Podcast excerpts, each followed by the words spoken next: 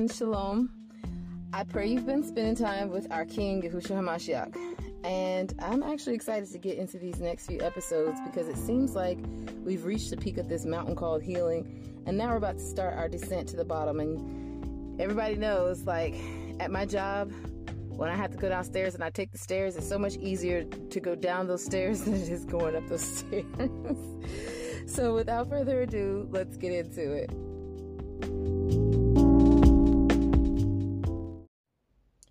Have you ever tried to take a picture with your phone or camera, but the object you're attempting to capture seems out of focus? Usually the item will appear blurry. So, in order to get the camera or the phone to refocus, you have to adjust the proximity of the phone or camera to the object. Um, and yes, I do understand that, you know, with cameras, it's slightly different, but when you adjust the lens, it's the same thing as even though you're not moving, the lens is moving either forward or backwards. So, it's really the same thing.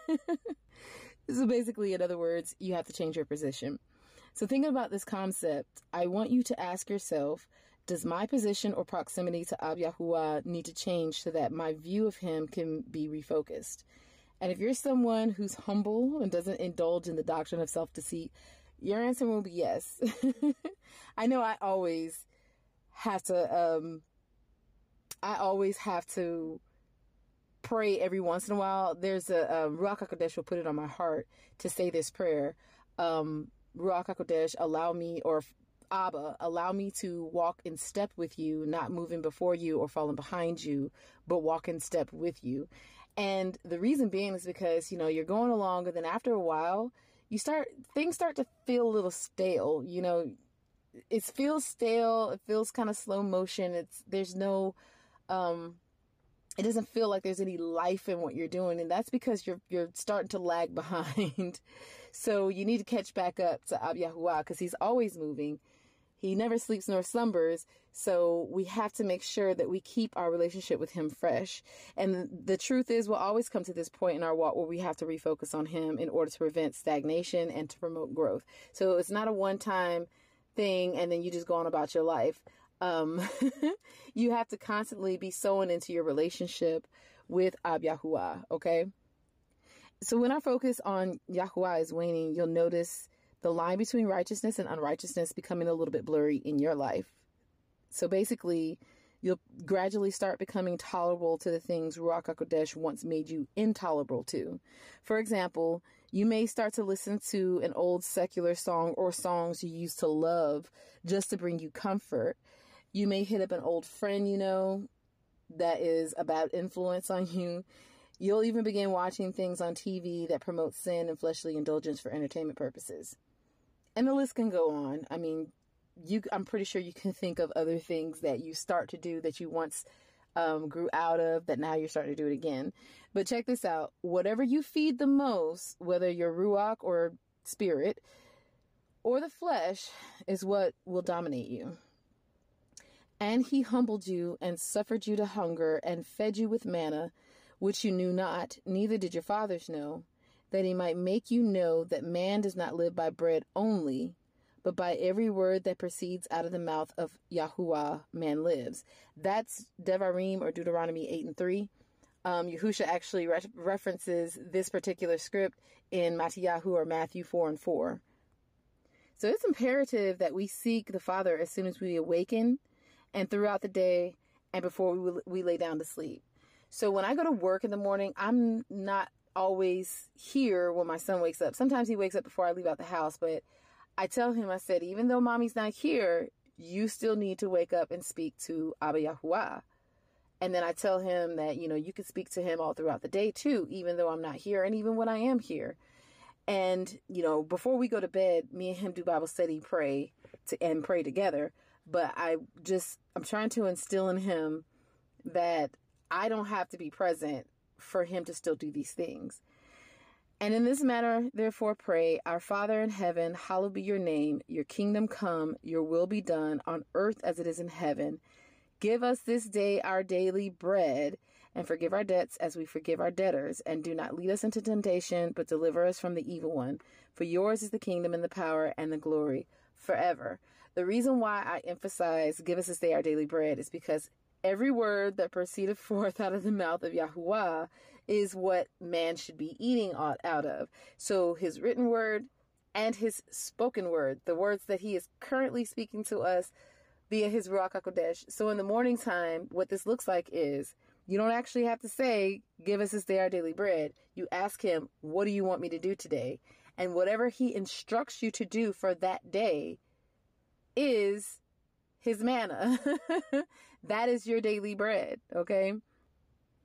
I want to apologize to you guys because I cannot remember exactly where in Exodus. I'm currently in Exodus, but I, like I said, I can't remember which chapter I'm in right now. But I'm going to say somewhere between um, Exodus 16 and 19 is where Moshe was given the instructions to give to the children of Yasharel about the manna. And so every day for six days, they were supposed to gather enough manna for that day. And then on the sixth day, they were supposed to gather twice as much manna because the next day was the, was the Sabbath, the Shabbat. So they weren't supposed to gather anything, any type, do any type of work on Shabbat. Okay. And there were a few of them that didn't follow through with the instructions. And then the, ne- the, the next day when they woke up, the manna that they tried to save for the next day had worms in it. It was moldy. It was disgusting.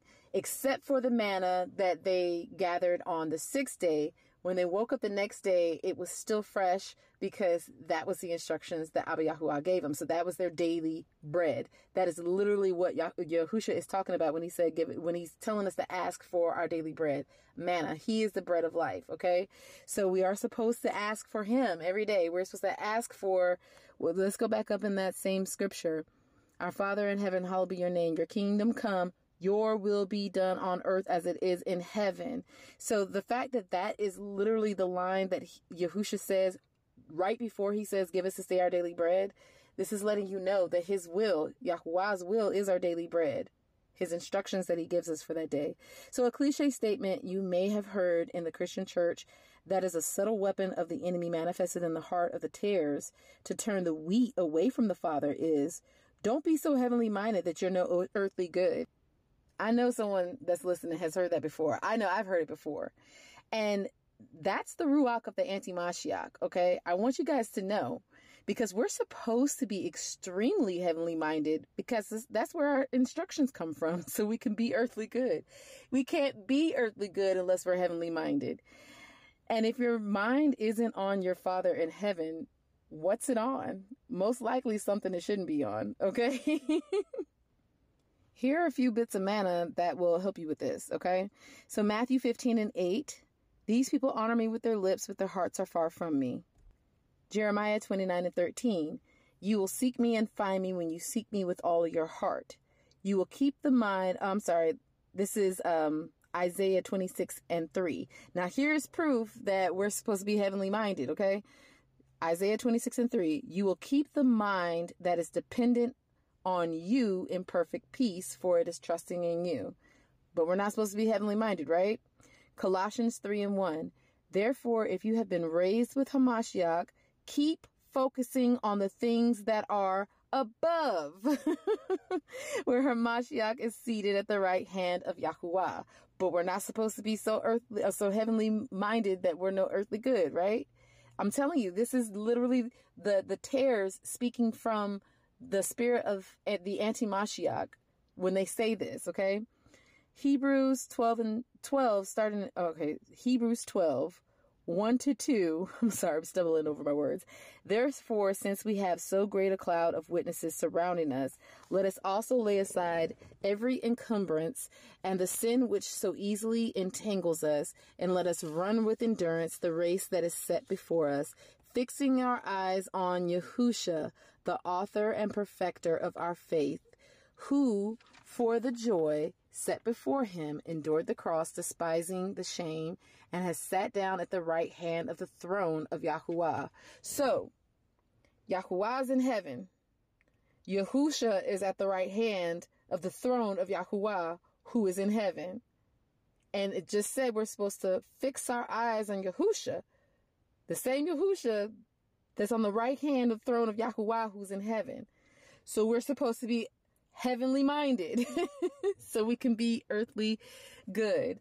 This is um, Jonah 2 and 7. When I had lost all hope, I turned my thoughts once more to Adonai, and my earnest prayer went to you in your holy temple. His temple is in heaven. Adonai is in heaven. He turned his thoughts, heavenly minded, once more to Adonai and his earnest prayers, his focus, his he focused his words and his mind on Yahuwah, who's in his temple in heaven. Okay. Also, go read these for yourself Romans 8 and 5 and Matthew 6, 19 to 24. Okay. It's important, it's very important that we know the word of, of Yahuwah. And Ruach HaKodesh is our teacher, and he will bring the word of Yahuwah back to your remembrance. But in order for him to be, bring it back to your remembrance, you have to have first eaten of it, okay? you can't bring anything back that was never there. All right. The only time that that's an exception is when you are a true babe and you have literally just given your life to him. He will he will give you words that you don't even know is in the Bible because he did that to me when I first turned away from the world back in t- 2008. I would speak things that I hadn't even read yet in the Bible, but that's because I was just now starting on this walk. But if you've been on this walk for a minute, it should it should be something that's already there that he just brings back up to, to the forefronts of your mind at that moment, okay? But eat of it. I promise you. As a matter of fact, I can't think of where it is right now, but Yahusha even told his Talmudim, don't like when they bring you in front of the Sanhedrin or whatever it was that he said. He said, don't worry about what you would say because Ruach HaKodesh will give you the words to say in that moment. That's pretty much what he's talking about. If you've been eating of my word, in the moment that you need to speak, Ruach HaKodesh will speak on your behalf. He'll bring my word back up to your remembrance. Whatever it is that you need to say specifically at that time, he'll bring it back to you. And I've had this happen in my life before, you guys. Like, whether I'm counseling somebody or whether someone is trying to come up against my faith, Ruach HaKodesh has brought up specific scriptures. And I don't say, well, Romans, this, that, the other, or, you know, Colossians or Isaiah or Nahum. I just speak the word. You know what I'm saying? But I know it's his word because I remember reading it. Just like right now, I'm telling you guys, I remember I read this. I can't tell you where it is, but I remember I read it. I'll leave you with this. Always remember that you reap what you sow. Okay? So if you sow into the flesh, you'll reap of the flesh. However, if you sow into the Ruach, you'll reap of Ruach HaKodesh. Okay? Worship the Father in spirit and in truth. Okay? So I, I hope this helped. I pray that this helped. Um, I'm not here to give you a full on therapeutic lesson. I'm literally just here to give you whatever it is that Ruach HaKodesh has placed in me to give to you. But it's up to you to take these little nuggets, these little breadcrumbs, because that's all this is, is breadcrumbs. It's up to you to take these breadcrumbs and apply it to your life. Seek the Father on your own. After all, it's your relationship with Him, not my relationship with you and Him, okay? when you stand before the Father, you're going to be there by yourself. I'm not going to be there. So it's important that you just take these little nuggets, these breadcrumbs, and just run with it. Okay. I guarantee you, all you need, all you need is a little breadcrumb. What did he say? All you need is the faith of a mustard seed. If you have just the faith of a mustard seed, that the little, the littlest thing that you do will grow into a, a giant flourishing tree, then I, I guarantee you that's exactly what's going to happen sorry, you guys might hear my washing machine. It's a little bit off balance and it literally sounds like thunder or something.